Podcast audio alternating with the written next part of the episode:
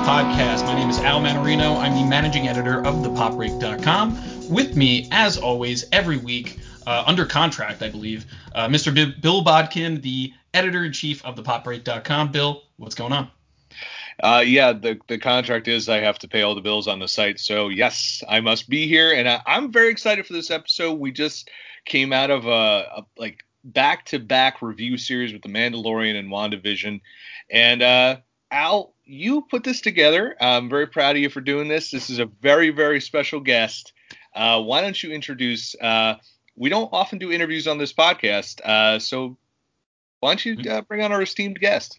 Yeah, uh, I'm super excited because I've never actually spoken to this person uh, outside of five minutes ago, but I've been listening to him on a daily basis for like three years. Um, he is a podcaster. He is a comedian. Comedian. He's an actor. He is a cosplayer. Uh, his name is Mr. Eddie Pence. Eddie, what's going on? Hey everybody, how's it going? So, uh, for those who have never heard Eddie, the reason we're put him on the podcast is so you can start listening oh, to Eddie. That's nice. Eddie, oh, of course. Uh, Eddie is the co-host, or uh, as fans of the show call him, the Rear Admiral of the Ralph Report. um, he's also on the the Ramble On podcast and formerly of the Swings and Misses podcast, which yes. may be getting a reboot of some we're, sort. We're working on it. Jen and I and Cody we're we're formulating a plan to try to bring it back in some some way. We don't know yet, but we're working on it excellent. Uh, but also the, the the main way you can see Eddie is you can watch his first ever comedy special called The Unspecial, which I believe is still on Amazon Prime. It if you're a Prime is. member, it it streams for free on Prime, and you can get it at any on the transactional at, uh, platforms, iTunes, and all that stuff. So anywhere you can find, uh, you know, somewhere you could buy a comedy yeah. special, it is available there through Comedy Dynamics. I believe. Yes. Excellent. Um, but yeah, Eddie, thank you so much for joining us on the podcast. Uh, we just, you know, as Bill said, we've done uh, a back-to-back review series. We did Mandalorian, which I know you're a huge Ooh. fan of, huge Star Wars. and we'll I have to ask you, are you excited for uh, what I like to call Space Sopranos, which is going to be the Book of Boba Fett? oh, I can't wait! A, a, a, sci-fi gangster series that's going to be so good. It's I cannot wait. And then uh, we did that, and then we went to WandaVision. I know you're also a huge uh, Marvel fan as well, and, and worship at the altar of Kevin Feige, just like myself. I do. WandaVision might be the best thing MCU has done. Yeah, it's, it's. I really think it might be the best thing they've accomplished so far, and they've mm. accomplished quite a. Yes, they they they were able to do a, a like a a ten year long story arc and right. nail it, and then and they did. Um, and pay off landing completely. And now we are about to wrap up WandaVision, and they have been they've now taken over television as well, uh, and that, so that whole format. I still, I still, I, it's still like with the Mandalorian being on, Star Wars being as popular as it is, that WandaVision, this weird show, is constantly crashing Disney Plus because so many people are tuning in. right? in. Seriously, like like Mandalorian never crashed Disney Plus. I never had an issue logging on. And the last yeah. three weeks of WandaVision, I have to wait till about twelve fifteen until I can log back into Disney Plus. Because yes. everybody's logging on for it. So you you watch it as soon as it basically yeah. as soon as it comes on. I yeah. keep my 11 year old up, and we both watch it at midnight on Thursday, so he can be the cool kid at school the next day. That's amazing. So he's that's a, and, that's a plus dad right there, man. A plus right? dad. I mean, and, he's half asleep all day, but I'm A plus dad. It's virtual. So, who cares? But, yeah. Or, right. You know what? And since you mentioned your son Colton, um, yeah. who we've we've heard great stories of on, on the Ralph Report. Some some just some winner. there's a great there's a great bit. I'm not going to ruin it in the stand up. Oh. About a photo he asked you to take, which I literally died laughing because it, it, it's a very true story, man. I Any that was parent knows that favorite. story is true. Yeah. Any parent knows that's a true story. Oh Absolutely. yeah. 100%. Yeah. I, I, wanted to talk about the your comedy background and everything, but let, let's just talk because because the podcast started as, as two quarantined dads. I, let, yeah. Let's just talk a little bit about your life uh, during this time, during the last what year and a half now. How has it been with you, your son, your wife, and kind of adapting to this new way of life that we've had to kind of undergo? It's weird because um, it's it's almost I think it's a year to the day tomorrow where we sort of had like our last normal day. I think we were we spent the, the day at Disneyland about a year ago, and I actually two members of the Garmy um, asked me to uh, come in and uh, go to Disneyland and marry them there. so Oh we did my like God. a Nice. we did like an incognito like uh we got on the uh was the uh the Tom Sawyer you know the river the Tom Sawyer Island in Disneyland Yeah. we got on the Mark Twain boat and we just and we just did a little uh small ceremony nothing big and I just went up and I he, I got ordained for it and they asked me to marry him I married them on the boat and then their gift to me for doing that was they paid for my family all day at Disneyland so we had like a whole day at Disneyland we got to ride uh Rise of the Resistance twice oh, um, so we had like this perfect, great final day, and then Mhm. literally like a week after that, everything shut down. Um, and we've been you're in this like the quarantine. third person a from year. California I know who went the week before everything Yeah. down. Yeah, And I'm just like, the timing is perfect. First off, how cool is Ride Rise of the Resistance? oh, it's it's a game changer as far as amusement park rides go. because I did the Millennium Falcon one in Florida, and that was pretty amazing. Yeah. Which one is the that? Is that like the Rebel? what- What's that one called? Smugglers. Smuggler's Run? Smuggler's Run. There it is. I mean, that's a great ride in and of itself. Yeah. Just to be in the cockpit of the Millennium Falcon is cool. Mhm. Um, but Rise of Resistance, I mean, you're going. It's like every every sort of uh, different type of amusement park ride is combined into one ride, and it's just an ex- it's like a 20 minute experience. It's amazing. That's insane. I- um. Oh, I wish I went on it. It's Wish so I got we got to ride it twice because you have to literally get in the park. The mhm. park opens like 8 a.m. and you have to be in the park for the app to work. And you log Right. onto the app and you have to click on the app to try to get a spot to get a time frame for the ride. So Mhm. you get in the park and then you have to run away from everybody because if you're all together, it slows down the Wi-Fi. It's a weird thing. Everyone's like scattering throughout the park at 8 a.m. and you're all they're all like punching on their phones to try to get the thing to go. And we got it done. And so we got it, we got to ride it and we went there and they when they scanned our our, our pass on our phone, it didn't scan, but they let us on Oh wow. because we- the time was there. And they're like, um, and then the ride broke down halfway through. I've heard that breaks a lot. It yeah. breaks down a lot because it's so intricate.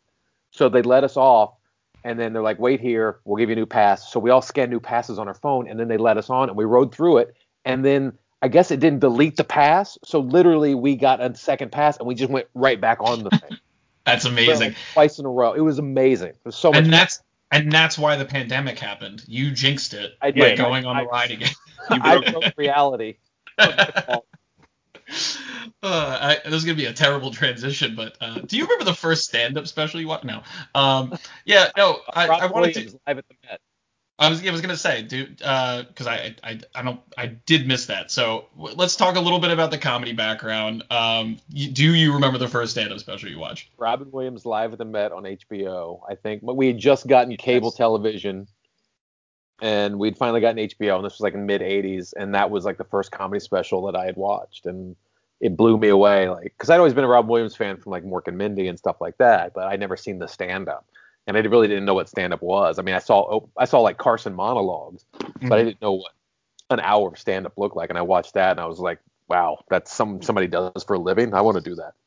So that that instantly gave you the bug. Yeah, ever like that was like I wanted that's what I want to do, and so I was like in the back of my head, even like going through high school and college and picking a major and all that stuff. I was like, I always wanted to be a comedian. Like I was trying to figure out ways to make a living so I could be a comedian. It was weird, and then like I moved, I graduated college.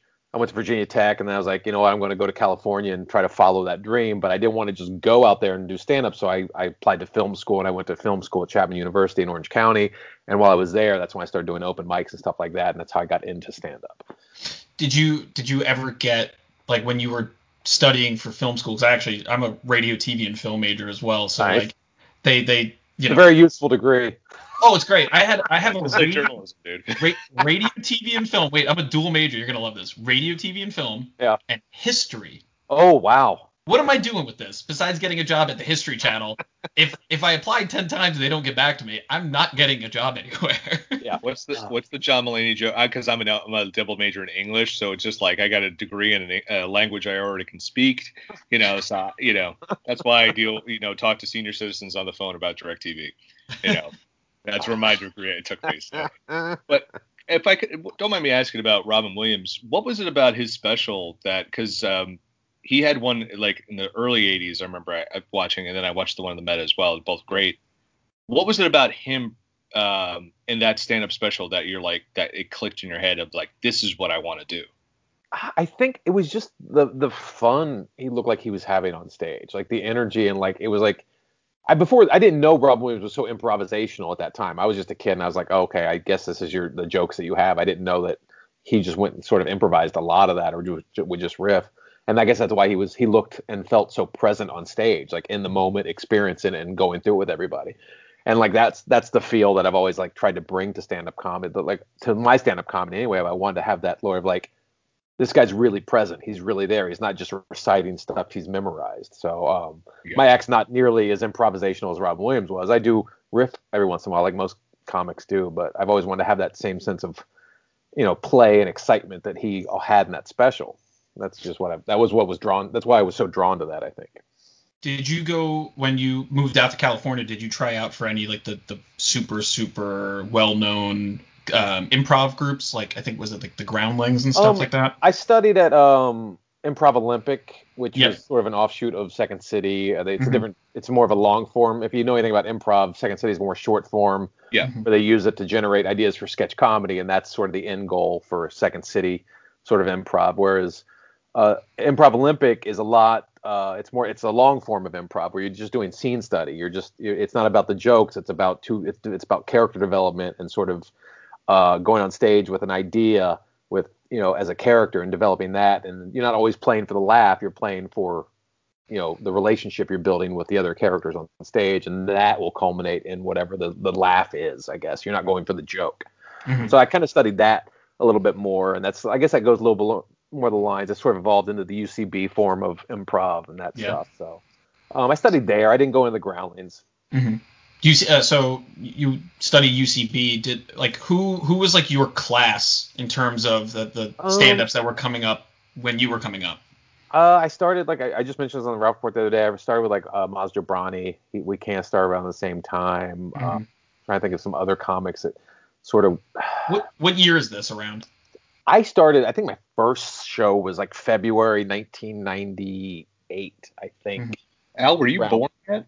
I was. Uh, I don't want to say this to, to make you guys upset. I was. I was. I was probably will.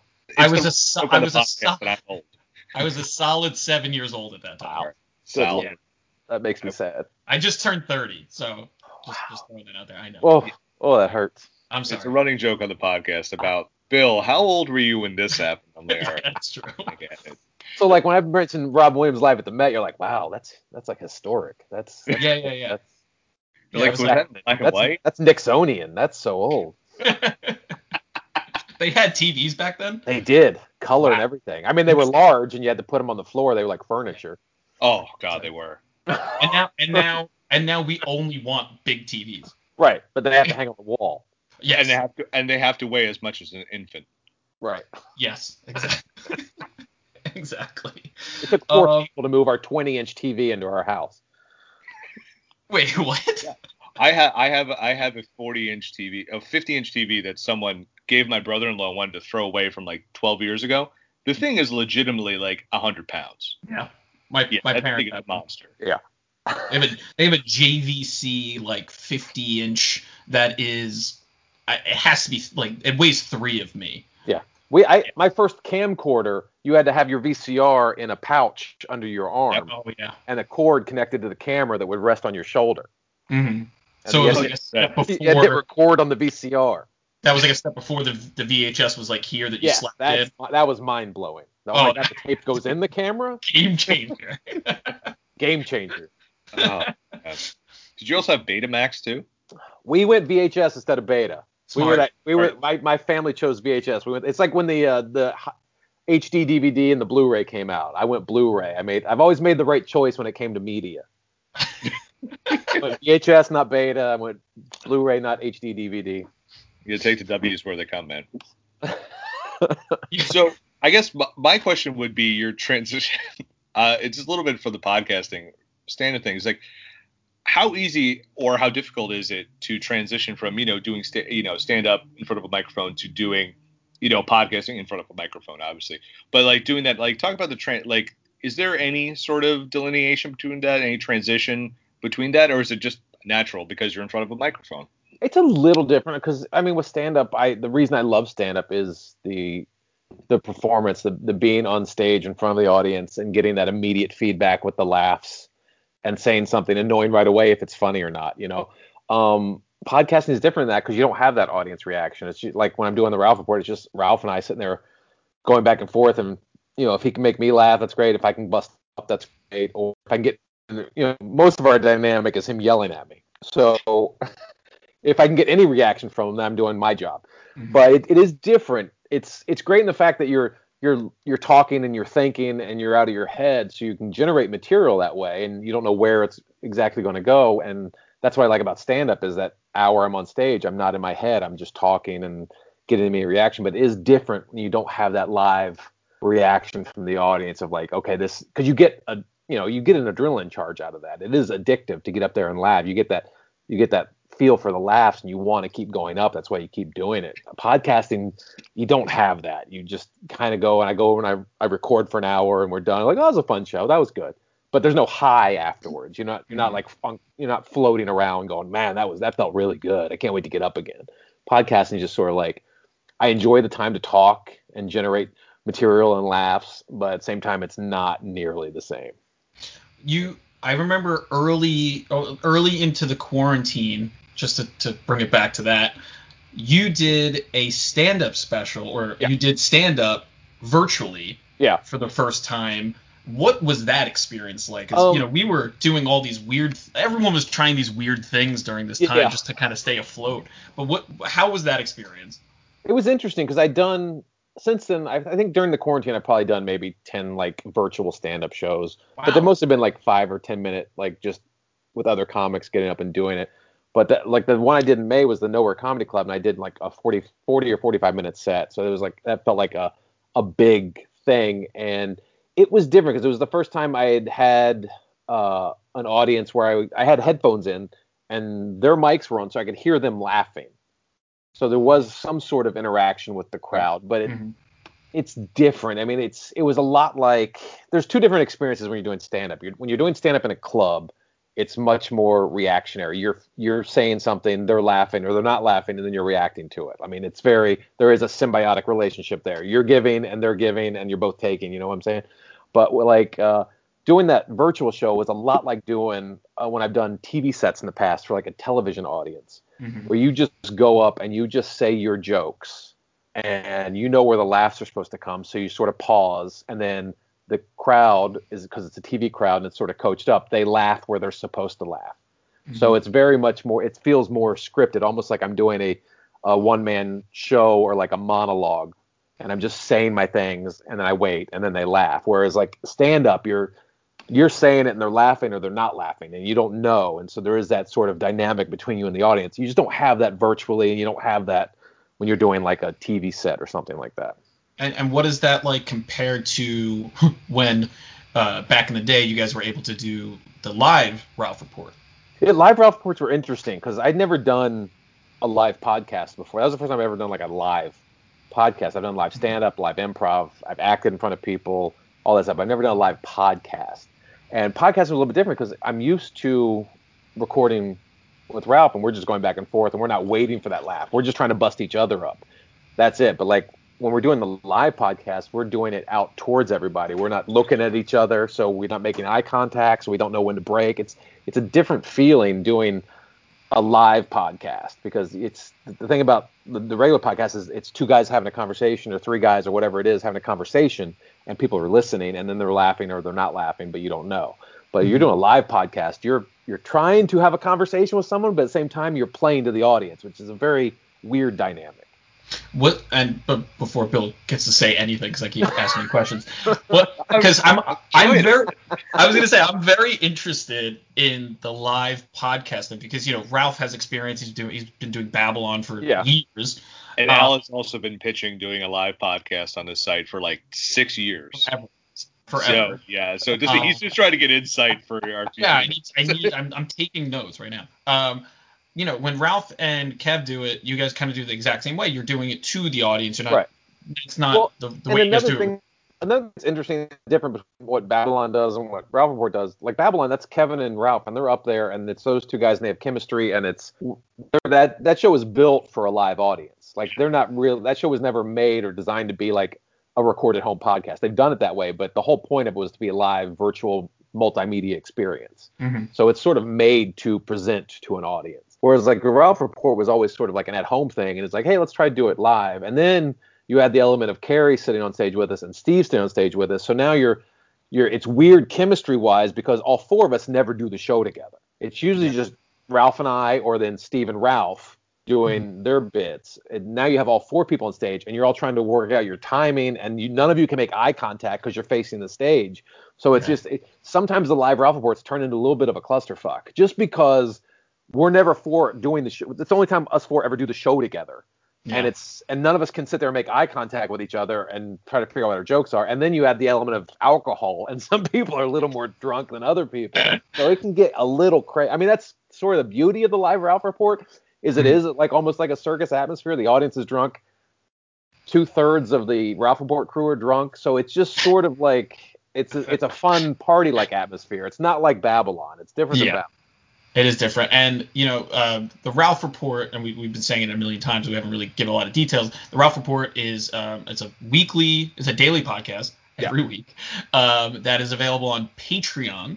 So if you uh, go to the RalphReport.com, you can sign up. Uh, there's a link to the Patreon, but the only reason I'm saying this is because there's different levels of yeah. the Patreon membership. You can be a one star general of the Garmy and all the way up to a four star. And the four yeah. stars it was just recently announced that they're going to be able to see once a week, basically a live Ralph report.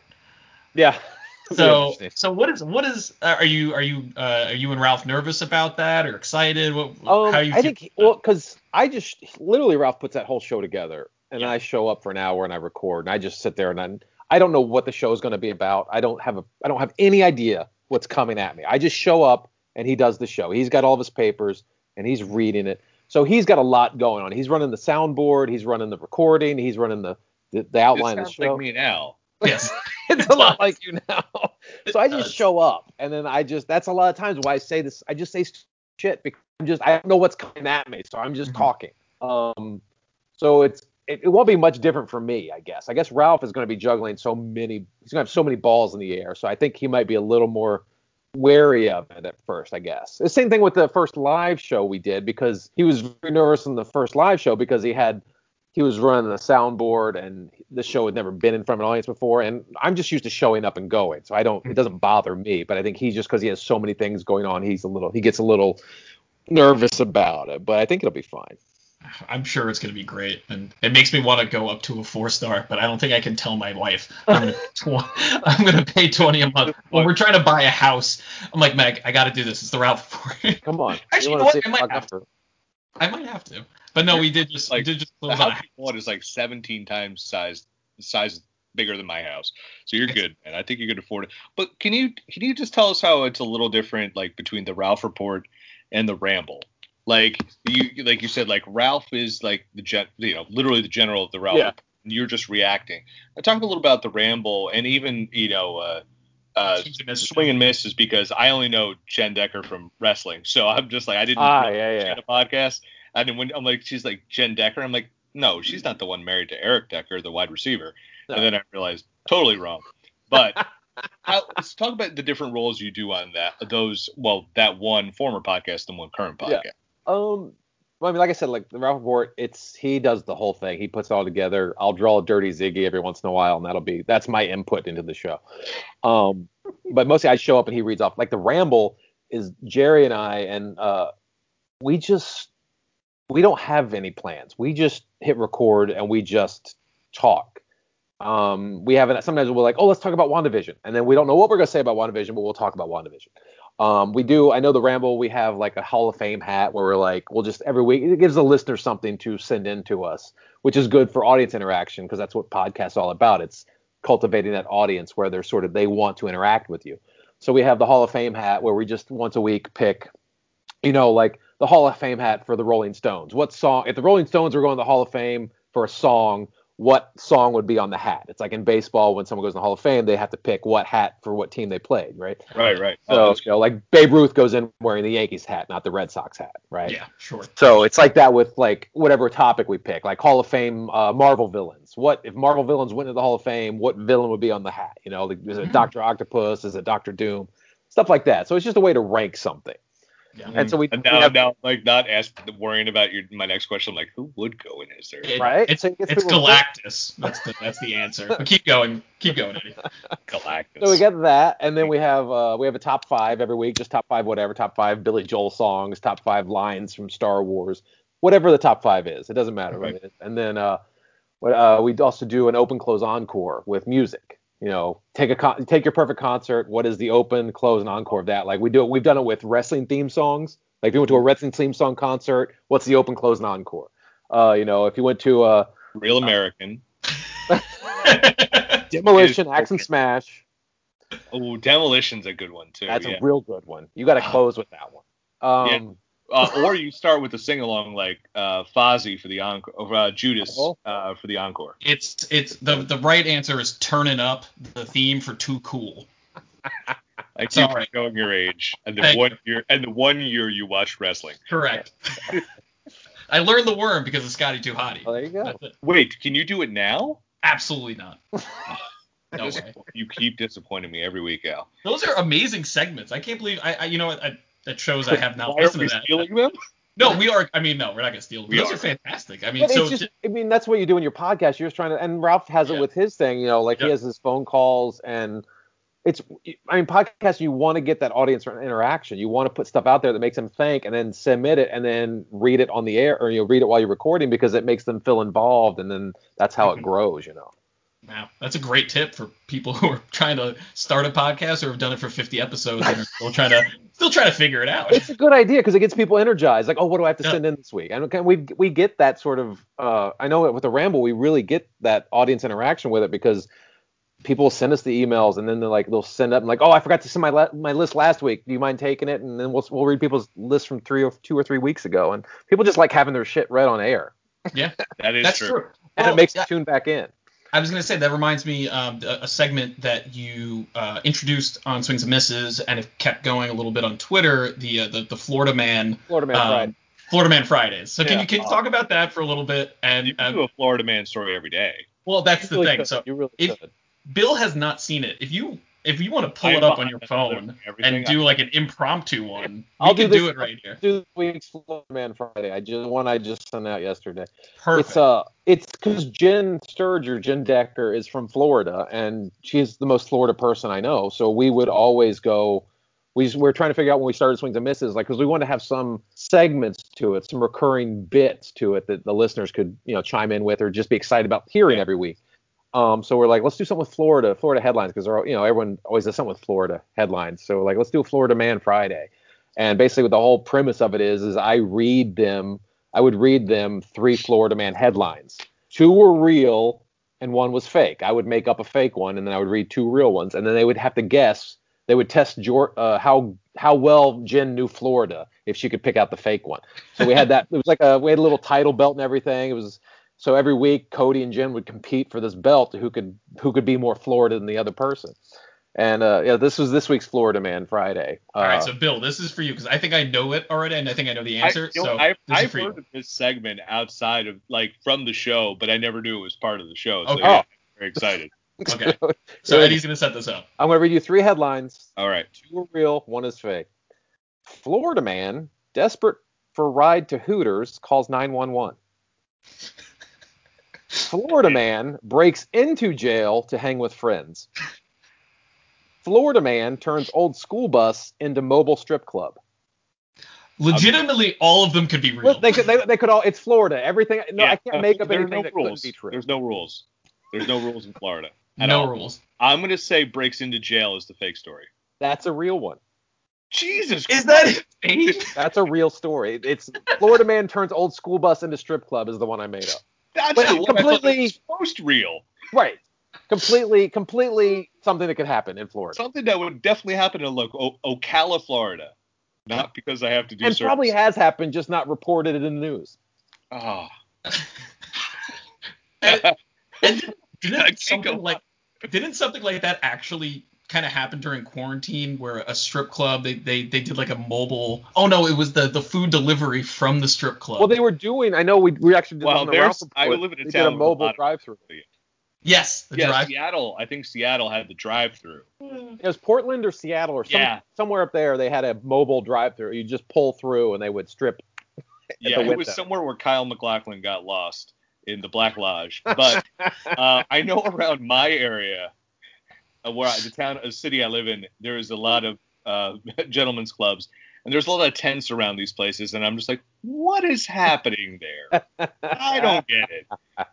We know what's happening. Yeah, no, I know, but when my daughter, my six-year-old asked me, I'm like, uh, Dad doesn't know.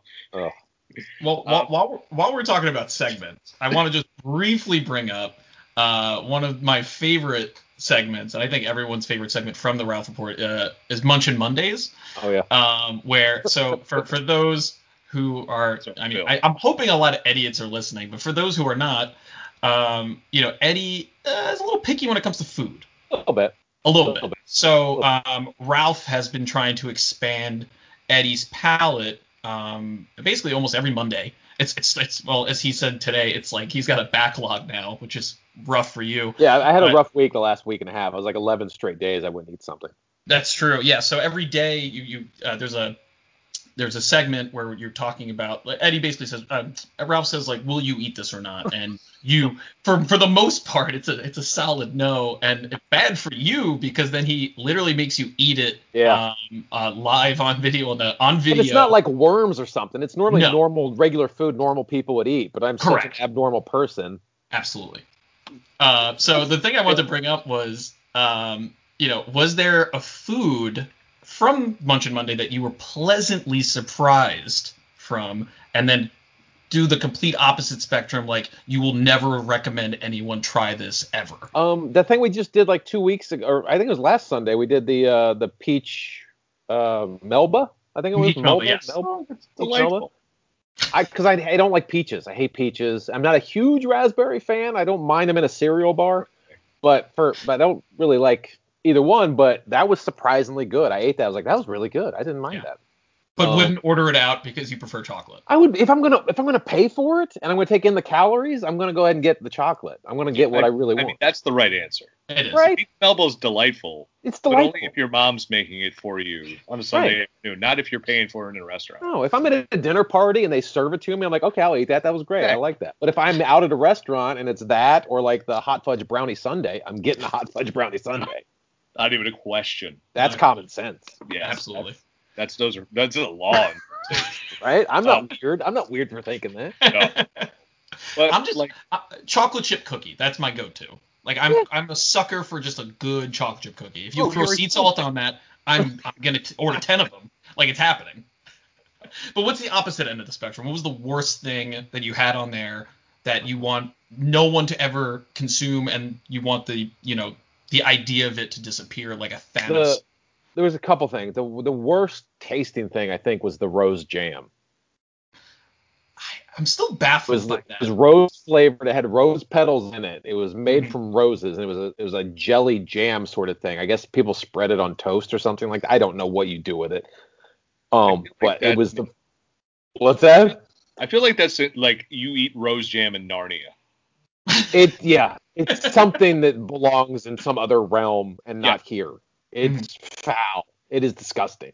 That Um, was really bad. That was probably the worst react because even Ralph hated that. We were both Hated like it. wanted to throw that up. Yeah. Um, the other thing that was really bad was uh, that the hundred year old egg or whatever that was. Yeah. Uh, I guess they serve that. it in uh, Chinese McDonald's. It's a hundred year old. I mean, I guess it's a it's a something they eat over in China anyway. But that's how we heard about it. It was in a Chinese McDonald's, and it's just like some egg that they just wrap in all this shit, and then they let it age for a while, and it literally comes out as this black egg, and then you cut it open, and it's just like this green coagulated yolk, and it's just like this is gross. mm, yeah, no, that's No, it was not. It was like eating a rotten egg, and I'm like, and Ralph's like, mm, I love this. I'm like, shut up, you don't love this. This is you're just being a dick right now. he loved that, but couldn't eat the roast jam. Rose jam. I don't think he could even fake like the rose jam was so foul. Oh my god. Disgusting. Awful. I, I yeah, that, that that does sound like something that they would have had on like you know, Lord of the Rings or something. Uh, Like it's stand like by BMG. Hobbit toast, yeah. Yeah. Something you eat while you're riding a Pegasus or something. uh, Bill, did you? I, I, you know, you have Eddie here. He's a huge wrestling fan. I'm gonna just like I, sit I, back. Before, before I was going to ask about wrestling, I was Yeah. going to talk about uh, the unspecial. Yeah. Uh, I, you know, I, I've been to a number of stand-ups, uh, you know, shows in my time. I've covered stand-up comedians throughout my career, and I just wanted. I've never talked to anyone about taping a special before, and I, I just wanted to know. Like you said, you you're a very reactionary comic. Like, how do you plan for a, a tape special? Because there is, to me, I would believe there is a more pressure because this is going on to film. Like, are you Yeah. picking your greatest hits? Are you you tailoring something a set to something for an audience that you know will evoke a huge reaction? Like, how how do you plan that out? Um, that's a good question. That was very strange because usually with stand-up comedy, I kind of go into every show as just sort of like, let's go have some fun and play around. I know what jokes I want to do. If they don't work, that's great. I'll I'll just mess around with the crowd.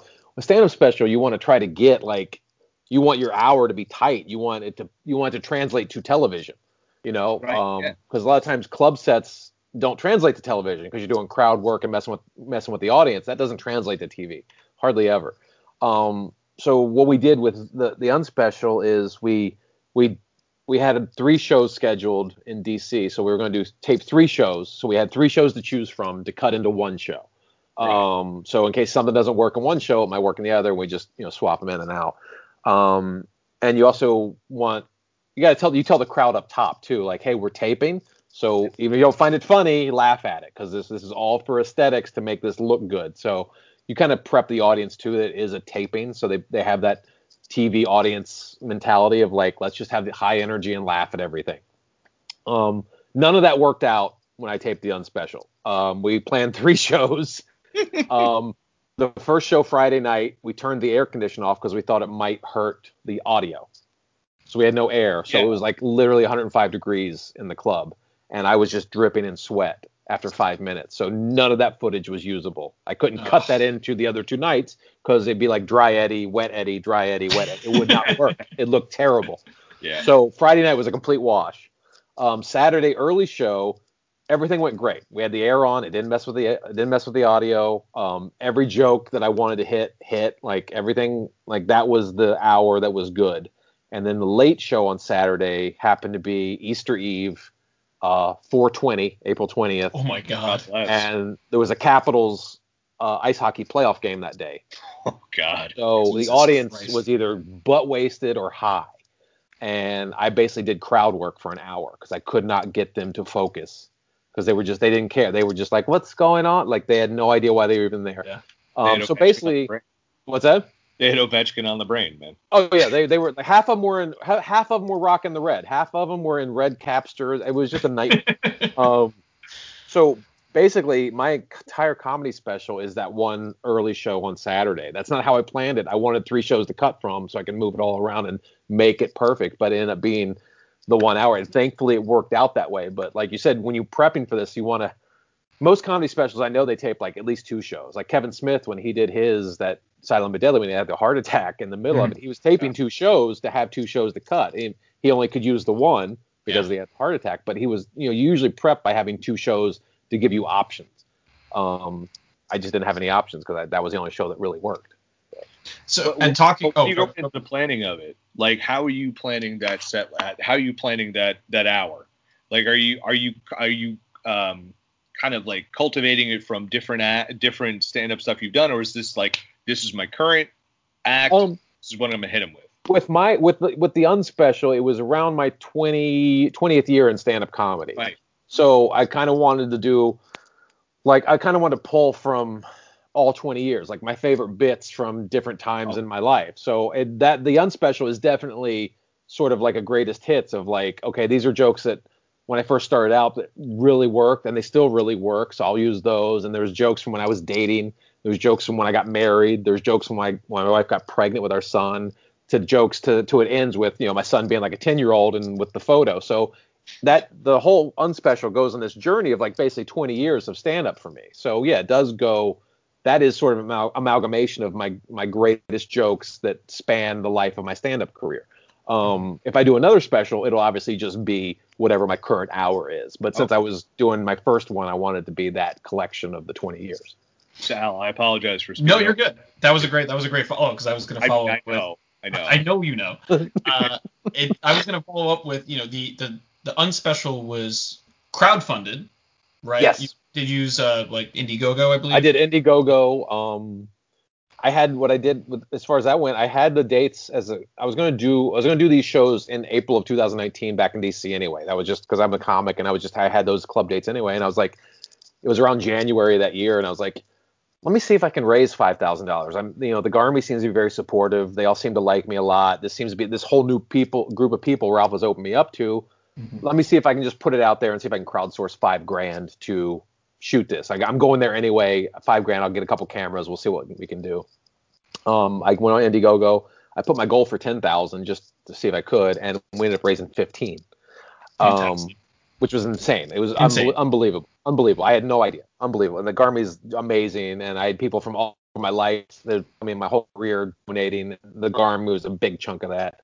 Mhm. Um, they're an amazing group of people, and they allowed that to happen. But um, if I had to do over again, I would take that fifteen thousand dollars, and I would probably do the special in Los Angeles because we spent so much money trying to get, you know, director and crew and production equipment to Yeah. DC that most of the money went in, like half the money went into that. So if I'd done it in LA, I put it like I could have put more money on screen. I was going to say that that was the, the question I have for you was like, you know, once you're, I think you're kind of in the process of thinking about a, a sequel or the next special, Yeah. hopefully. What what did what did you learn from that experience outside of that? Like, what what are you taking into the next special, uh, just from the overall experience of the first on special? Um, get more money. More money. you, you, you always need more money. We could have done. We could have used twenty. Twenty would have probably been good. What what's what what is the reasoning for that? Like, what's that extra five get you Um, in terms of like, you know, we're we're, we're not. Cam- camera equipment. Um, Yeah. we could have got. I could have had a fourth camera in there. We did three. Um, I, I, it would have been much easier to get more coverage with four. Um, so you wouldn't have to rely on uh, multiple shows to get because a couple of shows we moved the cameras around. Okay. Um, so I, there were some shots taken from the shows we didn't use just so I could cut away to a different shot. Mhm. So if you have four or five cameras, then you can eliminate that. You that's one less stress because you have more coverage. Um, So that's what the close up, the wide. we had like a have- wi- we had a wide in the back, Yeah. and then we had a camera in the back doing a close up from the back. Okay. Follow me on stage, and then Yep. we uh, one show we had a camera stage left, hmm and then the other show we moved that camera to stage right. And then the fourth one you'd want for the crowd. Fourth one, Potentially? well, yeah, fourth one you want you want both sides, and then maybe a guy walking around with the camera, Got sort of a handheld walking around, and that was just a small room. If you do a larger two or Mhm. seat place, you Yeah. probably want a crane. You know, you want something with those sweeping crowd shots. I mean, you Oh, want more money, but um, for us, we it, it would have been more cameras. Um, I would have been able to pay the guys what they're worth because everybody did it for a discount. We had one nice. guy. Uh, we had one guy in the in the Garmy, Corey, who happened to live out there, and he knew we were coming out there to film. He's like, "Hey man, I'm getting ready to go to film school. If you guys need any help, I'd love to help out." So he he came and ran a camera for free. Amazing. So The it was just like you know, and I would love to throw him some money. I just didn't have any money to throw him. So Yeah. it was just like that sort of thing. Like we had a lot of people pitching in at a discount. You want to pay these people to do what they're good at doing. Um, so that's why more money would have helped. That's that's great. Yeah, because I saw um, John Mulaney at Radio City Music Hall, Yeah. and I think he did like seven, was like five or seven nights, and then like nine shows, and then they put that together. Yeah. So if I had Or- that, of course you're gonna. If you have like nine shows, Yeah, you're gonna nuts. have a, a comedy special that absolutely kicks ass. There's not Yes. gonna be one down moment in that because you have nine hours to cut from. That's crazy. So yeah, it's when you have money, you can do that. You can spread out, and you when you're also Yeah. when you're famous, you can have a crowd to fill Right. nine shows. I don't have. Exactly. Well, hopefully after this podcast, Oh, maybe. we'll have that. Yeah, no, but you know that you had one, and that's a great set for having only one taping to, Usable to tape. work with. Yeah, one usable tape. One yeah, I usable- think I usable. appreciate that. Yeah, it was. Yeah, I mean, had I been able to, because the Friday night show we had no air conditioning, it was also a packed crowd, and they were really good. And I think we could have really cut together a really great one hour had I been able to use anything from Friday. Mm-hmm. So- where's But what's again- this? Oh, go. Oh, but again, that's because we didn't have enough money, so we had to fly in the night before, so we didn't get to do we didn't get to test any equipment. We didn't do a camera check or a sound check in the space. We basically had enough time to set up and then shoot the special. Like we didn't have, we couldn't run tests, so we didn't know if we had the air off off or on. So that was another reason that if we had more money, we could have had one more day there to sort of scout the location. And where's the dream? What's the dream location in, in LA for you, or like what's your your go to in terms of like where you'd want to do the special? I'd always, I mean, if I was going to do it in LA, I, the the Improv on Hollywood where they, you know, where they record Babble-On, um, mm-hmm. that's a great stage. I love that stage. The Ice House in Pasadena is a great stage. Um, probably one of those two spaces I think would be really cool to do a stand special. Awesome. Now, uh, Bill, I'll let you get to wrestling now. There you go. that, that's the transition. It's a very, it's very like, loosey goosey on this podcast. I, you mean like? So first off, oh, I'm a huge CM Punk fan. I have an Al Snow. Oh, here you go. I, oh, nice. No, and Cactus Jack is hanging around here somewhere. I got him in Brooklyn Jack. for like a buck. For oh. those who can't see this since it's an audio podcast, these, these two we're, we're having a toy off. Two, these two adults I mean, are having think, a toy off. I think uh, obviously uh, C, uh, CM Punk would win. I do have a Funko of CM Punk. We but, had uh, uh, we had CM Punk and uh, Cactus Jack uh, Mick Foley on the Swings and Misses show. We interviewed them. That was pretty cool. That's awesome. I'm like trying to look for this goddamn Cactus Jack thing, but it's gone. Uh, it was around here at one point in my life, but um, oh here he is. He's on the floor inside of my slipper. There he is. There you go. I'm sure he's have, old school. I just have That's where Cactus Jack would live inside a shoe. Inside, yeah. I mean, he also is deceptively tall because I've interviewed him in person. Yes. He is a, a large man. Yes, he is. And uh, like the nicest dude ever. Very nice. Very nice. Um, but yeah, I gotta ask you, like, what are your, you know, what are you watching right now in wrestling? Because like, I, I don't know, some people are very. Um, I saw you tagged in something about Jim Crockett Promotions. So I'm like, are you an old school fan or are you watching stuff oh, now? Like, what I, are you into? Like I grew up in '80s wrestling. That's what you know. That was Same. Hulk Hogan, rock and wrestling. That was how I was introduced to the sport. Um, and it is a sport. Um, I thank you. So it is. That's that was my love of, you know, wrestling. Um, I was like everybody. I was a huge Attitude Era fan. I loved the Monday Night Wars, WCW, and all that stuff. I mean, I usually even watch the old like NWA Saturday Night. Like I'd watch the old stuff on TBS. Like on TBS, yeah. Yeah, I would watch all that stuff in the in the mid in the early mid '90s when it was you know they'd shoot in a studio. Like I watched oh, all that stuff. Um, and then you know early 2000s I watched. I kind of I watched all the way up pretty solid. I just really like last two or three years I kind of have fallen out of it. I've kind of stopped watching. So like the last, I'd say rec- three or four years. I will recommend if you like old school stuff, especially if you're, you grew up in the 80s. Yeah. This week, well, the week we're recording, I should say, um, Tully Blanchard is going to be a part of the six man coming Weird. out of retirement for one night only. Uh, team with a very old school tag team that's very much akin to the Brainbusters, the revival from NXT. They're in this new company AEW that right. yeah. Jen, Jen worked with, Jen Decker. Um, going to happen this uh, this. Uh, Tully Blanchard's going to wrestle. He's just going to have there. He's not going to do much, but he he want he, he's never had a full farewell match on TV. So he's this is his final thing. Wow. He's eh, dude. He was in good shape. He did a jump off the top rope for a spike pile driver a few, a few months ago. Wow. that man is as old as is not as old as my mom, but he's up there. He's up. He's got to be in his sixties. He's in his sixties, and he did it like he was. It was like 1984. Oh, that's scary. Yeah, but uh, frightening. But I would recommend AEW if you like, because it's a nice blend of old school yeah. and new school.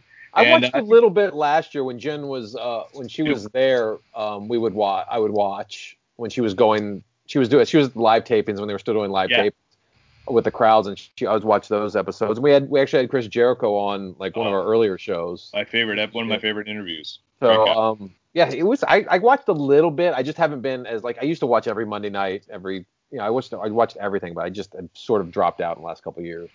So, I, I would recommend uh, AEW on Wednesdays. That's my big recommendation. But I watch. I, I, I kind of dropped out on Mondays a little bit too. It's not as good as it used to be, but yeah. that's my recommendation. If you're looking to ease back in, I think that's a okay. good way. I, I, I, will check it out. So wait, that, if you're a Tully Blanchard fan. I was going to say, Tully Blanchard. Oh, is yeah. that per, is that old person going to be wrestling like that's upcoming or that happened already? No, it- well, by the time this podcast airs, It'll have happened. sure it will- will have happened. Is Uh, is my question? My follow up question is Darren Aronofsky directing the wrestling match? I mean, one, I wish. like, is he gonna die? Is what I'm saying at the end of this. people came out to me and were like, "This movie is about wrestling, 80s metal, and it's set in New Jersey. Did you write this movie?" And I'm like, "No, but I wish I did."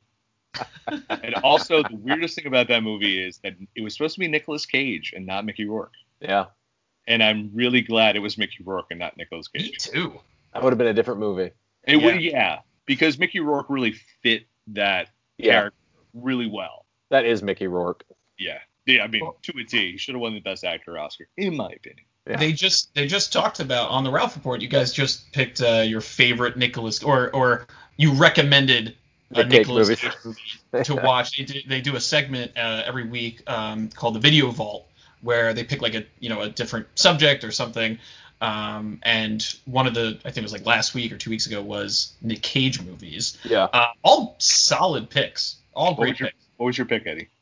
trying to think. What did I pick? I think uh because did I I- because I remember this. You picked Ghost Rider. Oh, Ghost Rider. That's right. I picked because it was between it was between that and Knowing. Remember Knowing? Oh God. Oh man, Wow. that movie did really well too. I know. did really well. Wow. Um, Why? if I'm Wow. making, Because I just wanted people to yell at me. That's, That's true. You, you do pick some. You know what? I've agreed with you like a, a surprising amount in terms like when Ralph like you know lambasts you for some of your picks. I'm like, you know what? You're taking it too far. Like, first of all, I've said it. I've said it on Twitter too. I think I said it directly to Ralph. I said MacGruber is phenomenal. Like, MacGruber's it, it, that was underrated comedy in the history of comedies. hundred percent. It might be. you talk to me about MacGruber at least three times a year. It's it is one of the best comedies I've ever seen. Of it is all time. phenomenal. It is Phenomenal movie. so good. And Such I a grew, good comedy. I grew up watching basketball. Like I love Oh, basketball. Great movie. That's a phenomenal movie. Uh, but yeah, he's been he's been wrong a few times, and then we'll just we'll leave it at that. But uh, you know, another thing we wanted to bring up, you know, your your world, you know, if, if people are, are starting to listen to Eddie on any of these podcasts, they'll they'll quickly learn that your world revolves around wrestling, Star Wars, um, yes. and and and the Washington football team. oh, I love the Washington football team. Well, as a New York Giants fan, I got a couple questions for you. Yes. Uh, Fire Why- away. Why couldn't you trade us Chase Young? as the why couldn't you How pissed beat- are you at the Eagles? Uh, why couldn't you? No, I'm more pissed that my So Giants pissed. not beating you last year, so we could draft Chase Young. That's the reason. It was because the Eagles, wasn't it? yeah. That was the Chase Young Bowl. That was the Chase Young Bowl. They screwed us. No, no, no. That was this year. Oh We God, you're play right. No, we beat the Washington football team in like overtime. The one time Daniel Jones was like, "I'm going to win a game for you guys," Yes. and because of that, we didn't get Chase Young. We got a, a fairly good tackle who came, Yeah. was coming into his own. But Yeah. I'd rather have Lawrence Taylor with blonde hair, to be honest with you. Yeah. Yeah. I'd, No, I'd I love remember to have that a game. once in a I generation remember player. game. I rarely rooted against my football team in my entire life. Yep. That game I was I rooting was against my football that team. um, but here's my question about the Washington football team: Is who do you think your quarterback is? Because I think you have a very good team. I'm, I'm not one of those people who are like, "You're in my division, you suck." Because I'm a Giants fan. I'm very realistic of how much we're not good at times. But who do you think your quarterback is next year? Or slash, who do you want to be your quarterback next year? That's tough because I mean I, I keep hearing rumors about Cam Newton, which makes a lot of sense with Ron Rivera being there. I don't really want that. I think he I think the tread might be worn off those tires. A little bit. Mhm. Um, I wouldn't. I, I, I would like Alex Smith. I just don't think he can play a whole season. I thought he retired. Did he not retire? No, No, he hasn't wants retired. To play, he wants he wants to play again. Um, I just don't think his leg can hold up. I mean, a calf strain knocked him out of like three weeks. So Yeah. I I wouldn't mind giving Taylor Heinicke letting him just go and just see what he can do. You know, is I- is is uh what's Allen coming back or no? Kyle Allen, he's an he's a free agent. I think they have the uh, they have the they have first right on him with his contract, but he is a free agent. But like I know I know around from what I've read around the football team, I think they feel like they're close. They're like a quarterback and a number two receiver away from really contending. You really are.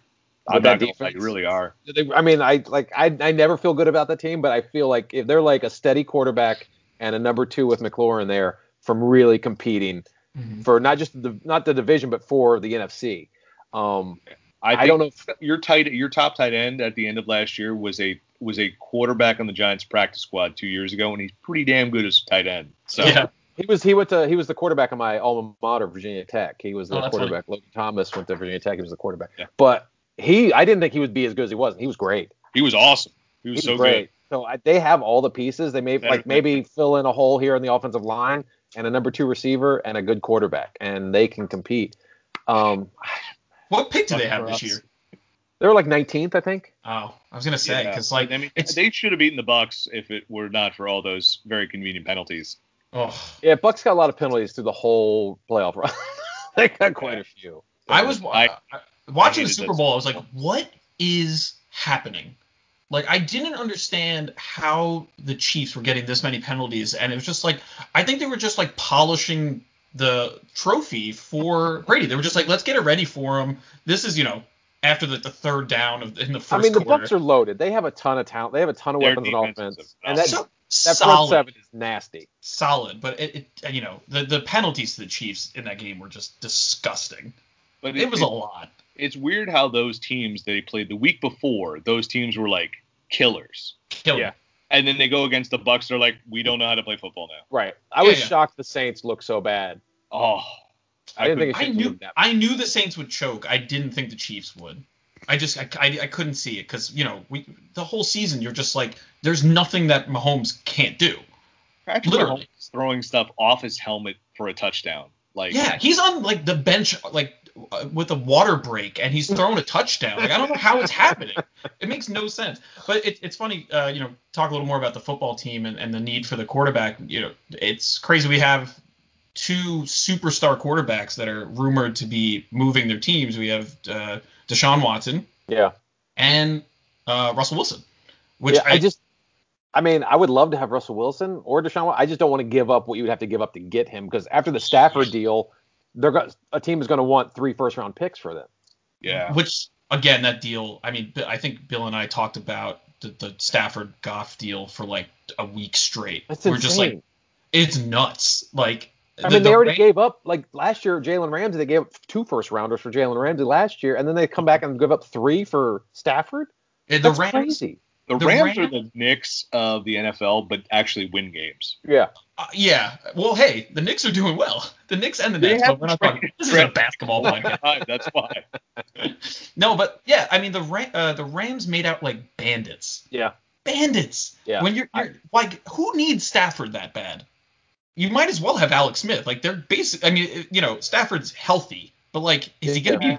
How long is he gonna be there for? He's not Brady. I mean, you got to hope he can play. When you give up that kind of draft capital for him, you got to hope he can play another five or six years. At least, at least, and stay healthy. Ugh, Yeah. unbelievable. Uh, well, you know, we. Oh, go Will. I did have a question, a Star Wars question, because I Oh, keep yeah? looking at this amazing shelf you have. But I have two Star Wars questions. Black Actually. Series First, about your collect for your figure collecting. What is your most prized Star Wars uh, figure that you've collected? Um, there's a good couple. Maybe This- not prized, but like the one that's like maybe it's as closest to your heart. Yeah, well, the most valuable one I got, I got it at Comic Con in 2019, which is this. Uh, uh, they did a limited run of the Boba Fett, Oh, that's so cool. and I got it graded and everything. It's worth about graded. It's worth about eight or nine hundred dollars. That's awesome. Damn. Um, What's because the- it's it's it's modeled after the three and three quarter inch figure from the 80s. Yeah, it definitely looks that way. Um, and then apparently right now the one that's really uh gaining that's worth a lot of no. money is uh, Oh no. Oh no. We know who it is. is is the beauty Cara Dune. She's like on eBay. This thing is like three hundred dollars on eBay in the package, of course. But Yeah. like, well, once It's once someone announces we're not making this thing anymore, Yeah. it's just like you know, I'm sure it'll go down. But right now Mm-hmm. it's like three hundred bucks on eBay. it's like when a comic gets recalled. They're like, Yeah. you know, it's it's open season for collectors, exactly. and that's that's uh, that's awesome. I you know I'm a huge collector again of comics and toys and all that stuff. To to Little see someone comics on this podcast. Oh no no no! I I mid podcast, I won a, a comic book in a like a raffle. I won Yeah. I won a first Venom in a uh, graded yeah ASM 300 and I never I didn't own one and I was like this is amazing and then that book is because of the the Venom movie and Yeah. the sequel coming out the book is just like it, every day it just keeps climbing up That's and awesome. up Nice. Yeah. who grades the the figures by the way because this this Oh, podcast is about everything Uh, there's a company in uh, I forget what they're called. Let's see if they're on here. Uh, toygrader.com. And Yeah. you base I think I think they're located somewhere on the East Coast. Mhm. Yeah, because I know PSA started grading pop figures, so I'm, I'm sure I'm sure that the other toys are coming there soon, eventually. Yeah, I, I know. Uh, I know with uh, Comic Con they were giving it. Lego was, gives out free, you know, free minifigures. You just have to Yes. wait in line for them. So I got uh, in 2019 I got the Batman and Oh, that's cool. Spider-Man video game one, and these guys are worth like 300 each Yeah. because they're so limited. The mini the minifigure collecting. I remember when I first went, or I, I was I told a friend I'm like, oh, I'm going to Comic Con for the first time. It was like New York or no Yeah. San Diego. When I went to San Diego for the first time, a friend of mine said, dude, whatever you do, go to the Lego place first thing and try to get these minifigures Yeah. because you don't realize how collectible they are. Like It's insane. Like with those minifigs at Comic Con, you literally had to get in line. We got in line at like 5 a.m. Jerry and I did. Um, we got in line at 5 a.m. and you wait, and the line doesn't open up until nine. So you're waiting for like four hours just standing there, and then you go up and there's an iPad touchscreen, and you just hit the button, and it either flashes green or red. Yeah. And if it flashes green, you get the minifigure. If it flashes red, you just keep walking. Mhm. So Can you get back into line or no? you can, but by that by that time it it'll have run out because there's Got a limited number of figures. But it's literally a 50-50 shot. You just walk up and hit the button, and if you get it, you get it. Is that still the case, or have they done the lottery system now? Like, That's uh, just what they did in 2019, and that was Okay. new for that year. I don't know if they've changed it. I mean, because there's no Comic Con in 2020, so I don't know what their thing will be this year. yeah, because I know because I've done the the the, the Funko line. Yeah, There- There's, uh, for New York and San Diego, the ones I go to every year, and Yeah. they they do like a an online lottery system, and they tell Yeah. you like, oh, you better. Which yes, because you don't have to wait four hours to get a Well, no. like with these, there was three days at Comic Con. Like the first day, I wait, I get the Spider Man, right? I Yeah. wait four hours, I it, I touch it, it's green, I get the Spider Man. Second day, the Stranger Things figure, I think it was the mom from Stranger Things was the minifigure. I get in line at 5 Oh, a.m. I wait four hours, I hit the button, it comes up red. So I've lost that whole day, like five hours. I like motherfucker. And then the next day, the Batman one, and then I get the Batman one. But it's like, is, that the zebra Batman? yeah, it's a zebra oh, Batman. Oh, Batman. that's so cool. And you got them graded. That's amazing. So- I love but it. they're like yeah. these are worth like 500 four or 500 dollars on ebay it's insane Yeah, but you know, you're a collector, but the the the waiting in four hours and, and getting that green is like euphoric experience. yeah oh yeah absolutely. but getting the red is so much worse Oh yeah. than the joy of getting the green Does it like it straight up ruins your day, right? oh yeah i was and then especially because i was with jerry and he got it And i'm like Oh. i was like i hated my best friend for like an hour it's like you son of a bitch oh man, I'm Well- actually yeah. What are you gonna say, Bill? But my other Star Wars question was: we saw like Disney announce like nine thousand new properties coming out. Yeah. Uh, of the Star Wars properties that are not Mandalorian, which one are you most excited to watch? I think probably the ahsoka series Mm-hmm. I, i'm really excited i mean I, of course i want to see what T- Taika Waititi's uh, Star Wars film is going to be. Yeah. I, lo- I love what he did with Thor. Um, Yeah. so I'm excited to see what that will be. I think that'll be a very fun movie. But uh, just Ahsoka because I love that character. I loved her since Clone Wars, and she was great in Rebels. And then to finally see her in live action in Mandalorian was amazing. I think Rosario Dawson did great. She was the perfect casting for that. So, and especially if you bring Tark, if we see Tark at a live action, you know, Grand Moff Tarkin or Grand Admiral Tarkin, I mean that'll be not not Tarkin, uh, Thrawn, not Tarkin, Thrawn. I oh I said that on this podcast too, and got yelled at. I mixed those two up and got like Hey, that, was, sorry. that was our engineer Lucas who was on the podcast. He's like, you, sh- who Sorry. you've been best friends with for like 20 years. He's like, you Yeah. son of a bitch, get the name right. Sorry. No, it's T- okay. It's in the T realm, so I can't. It's exactly. But yeah, th- th- that's probably the the Ahsoka series. I'd be interested in that. I mean, long and the, of course we talked about that earlier. The Boba Fett gangster series is going to be Mhm. the Sopranos of the space world. I think I'm I'm excited for to see what they're going to do with the Cassian Andor series because I really liked Um, I liked Rogue One a lot, Yeah. and I, I was like, I liked a guy who was a little bit of a, a spy slash, you know, not afraid to kill a guy in the middle of the street. And Right. I'm just like, right, like, let's see what we can do with this. Yeah, let's. It's a little dark. Let's see what we can do with it. It's good because I think because I mean Mandalorian and then Boba Fett, your expectations are up here for those. I mean, mm-hmm. Cassian Andor, I don't have a lot of expectations for. Yeah, I'm same. excited to see it, but I have zero expectations for it. It could Yeah. be the WandaVision of the Star Wars. It really could. It might just really creep could. up on you. Yeah. Absolutely. So- And then you got to I think the Bad Batch is the first That's new in. thing this May year. fourth. May fourth, I think. Yeah, Yeah. May the fourth, yeah.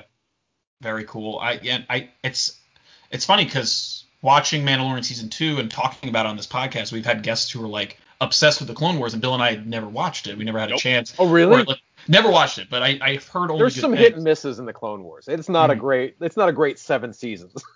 And are are you of the mind of watch it in the the correct order, like the like the um I guess there's the way the episodes were released, and then there's an uh you can go through and do it in like almost a chronological order. yeah, right? they're they're they're sort of mixed up because they didn't release them chronologically. Because you'll be watching like, oh wait, this what's happening now? They've already sort of referenced this like four se- four uh, well, last season. So this was Oh, like wow. this took place after that. So it's not all chronologically in order. Um, I think Disney Plus has a sort of like essential Ahsoka line where you can just watch the 20 episodes of Clone Wars that sort of fill you in where who Ahsoka is. Oh, I'd rather do that. So Yeah, because I that's think I have more would time for that. yeah I would recommend that because watch that and then Rebels is four seasons and I don't know if you guys did you guys watch Rebels? no, No, but I know Rebels of is it because great of, series. because of comic Okay. books. I'll check. I it know. Rebels is great. Rebels Out. is four like seasons for sure. Clone Wars is hit and miss. That final season Clone Wars, that one they just did is amazing. That all the way through. But Mhm. The first six seasons, there's like there's some like George Lucas stuff in there. You're like, okay, George Lucas, just, just stop, stop doing this. Yeah. Um, but you know, like that's hit and miss. But Clone Wars is four straight seasons of just like and like literally the end of season two of Clone of Rebels is a two part series where you have Darth Maul, you have Darth Vader, you have Ahsoka, and they're all it's it's like some of the best Star Wars writing there is Oh, in that nice. last in season two, the last the uh, season finale of season two. So good. because it's Filoni, right? Yeah, it's Filoni and it's it's pure Filoni. If you like Mandalorian, you'll like Rebels. Yeah, it's funny because of the success of the Mandalorian, the Star Wars comics have just skyrocketed. Like, Really? The, crazy. Like it, it's unbelievable. Say it again. I got some in my. Uh, I got one where they resurrected Boba Fett from the 80s. There you Somewhere. go. Well, that's Um, probably think that's something. It's number 81, and I think it is worth something. Sorry. So, yeah, no, I, I, I, I, help sell all my. Oh yeah, I can't help myself. But it's funny because though you mentioned Rebels, like the the the characters from Rebels, their first appearances are going bonkers right now because everyone's like, it's just a matter of time. They're going to be live action, like it's Yeah. like Sabine Wren or whatever. is Like they're Sabine. they're coming. Sabine Wren and um, what's his name? Uh, also from like the main character from Rebels.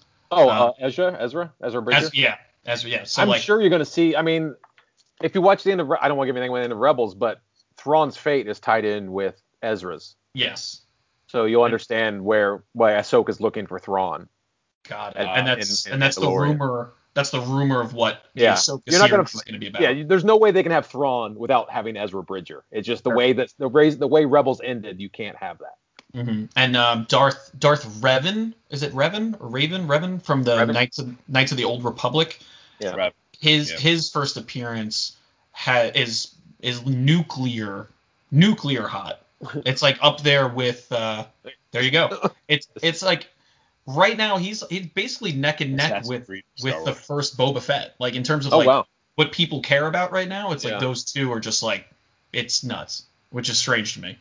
Um, but yeah, so comic collecting has been fun the last couple. Of, like I I, don't know about toys, but um, you know we've talked about it a couple times on this podcast that the collectible industry went berserk during the quarantine because people were like we're bored as shit. Yep.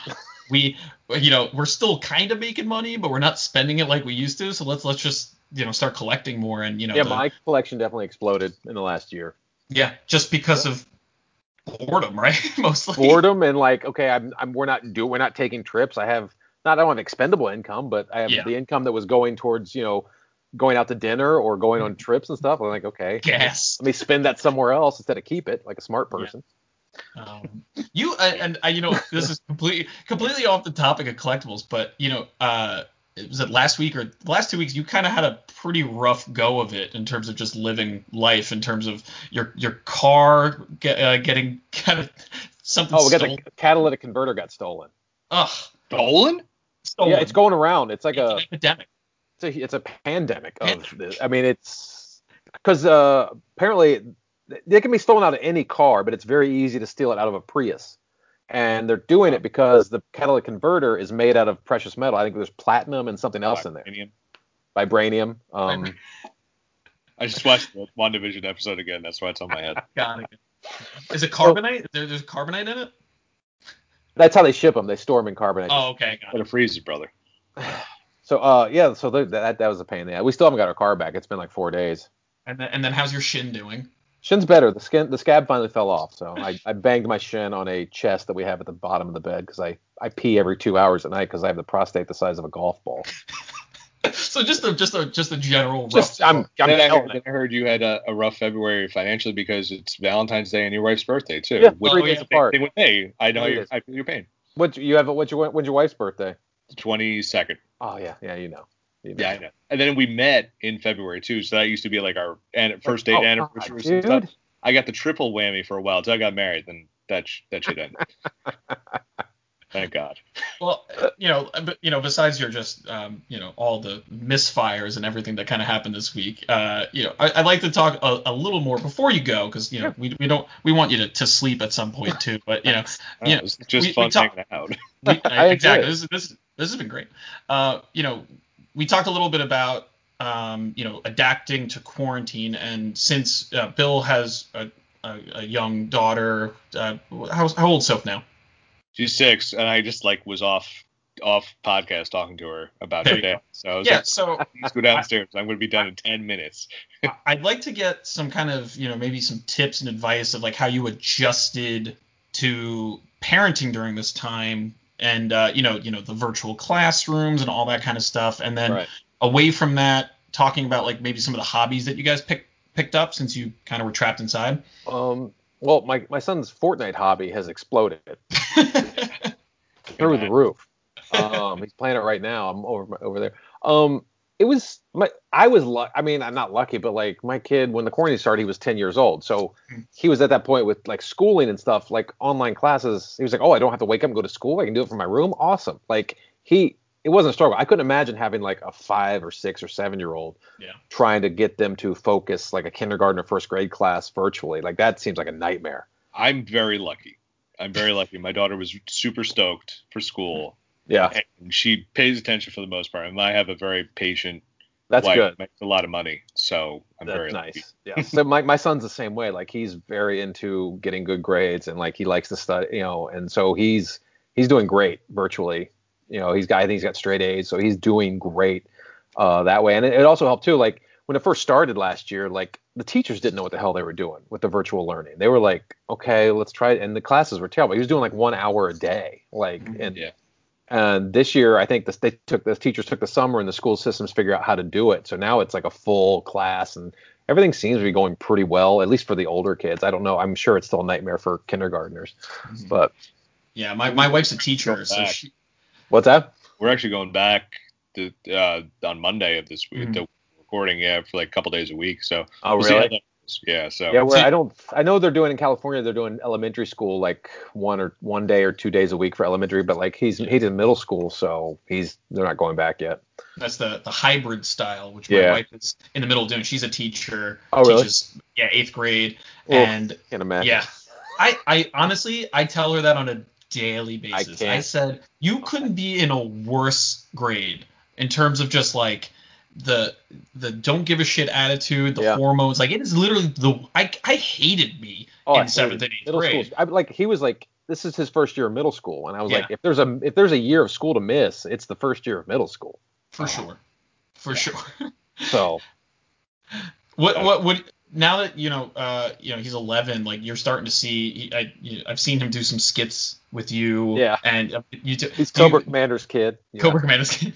D- Does he have the acting bug? Does he have the comedy bug? Like what, Yeah, what do you, no, what you he starting to just- see from him? He's been into it. Like I've never like pushed him towards that, but he's seen Mhm. me perform. He's watched me do stand up since he was a kid because I take him on the road with me because I had no choice. Um, so he's been into it. I he's uh, he's gone on a couple of commercial auditions with me back when we would go out on auditions, and he's actually got an audition uh, this weekend. We have to put on tape for a, a TV series. I think it's a, a Jack Reacher. I guess they're That's doing a TV series. Yeah, uh, yeah, they were gonna do that. I forgot about Yeah. that. So he's reading he's reading for young Jack Reacher. So we'll see. I mean, I mean that's a huge thing to get, but I don't know if it'll happen. that's phenomenal. First of all, that's I mean, con- congrats in advance just for getting that far, Colton, um, who's I hopefully not listening to this. No. He's playing. he's playing. He's playing Fortnite. He's fine. So, uh, wait, so that's for a spin-off or for the actual like third season of Jack Reacher? I don't know. I don't oh know if wait, it- I, I don't know if thi- I'm mixing up shows. Am I thinking? Oh, Jack Ryan. I'm thinking of Jack it- you Ryan. think Jack We're Ryan. Yeah, thinking of Jack is- Ryan. I'm thinking of John Krasinski slash Reed Richards, Jack Ryan. Not Reed I'm- Richards. Yeah. I'm hoping Dang. it better it better be. it's gonna be Glenn Howerton, and we're all gonna be very That would be also great. I would love that as well. But you know, Eddie, first of all, thank you so much for joining us. This is Seriously. phenomenal. This, Oh, I had a blast. This was I, fun. I'm glad. I'm really glad that you did. Um, you know, and again, it started with a, a quick, a, a tweet reply and uh, and then a follow up direct message, and I was like, oh my god, this is actually gonna happen at some point. No, we made, I, we made it I, I happen. should happen sooner. to- It's just uh, Ralph. Sometimes recording with Ralph goes a little later, and so it's weeknights are a little difficult. No, no worries. I'm just glad we can make it happen. I like Al. Al, you actually use Twitter for good, and me not just looking at wrestling stuff. I mean, thanks Correct. for helping advance this It podcast. can be a valuable tool.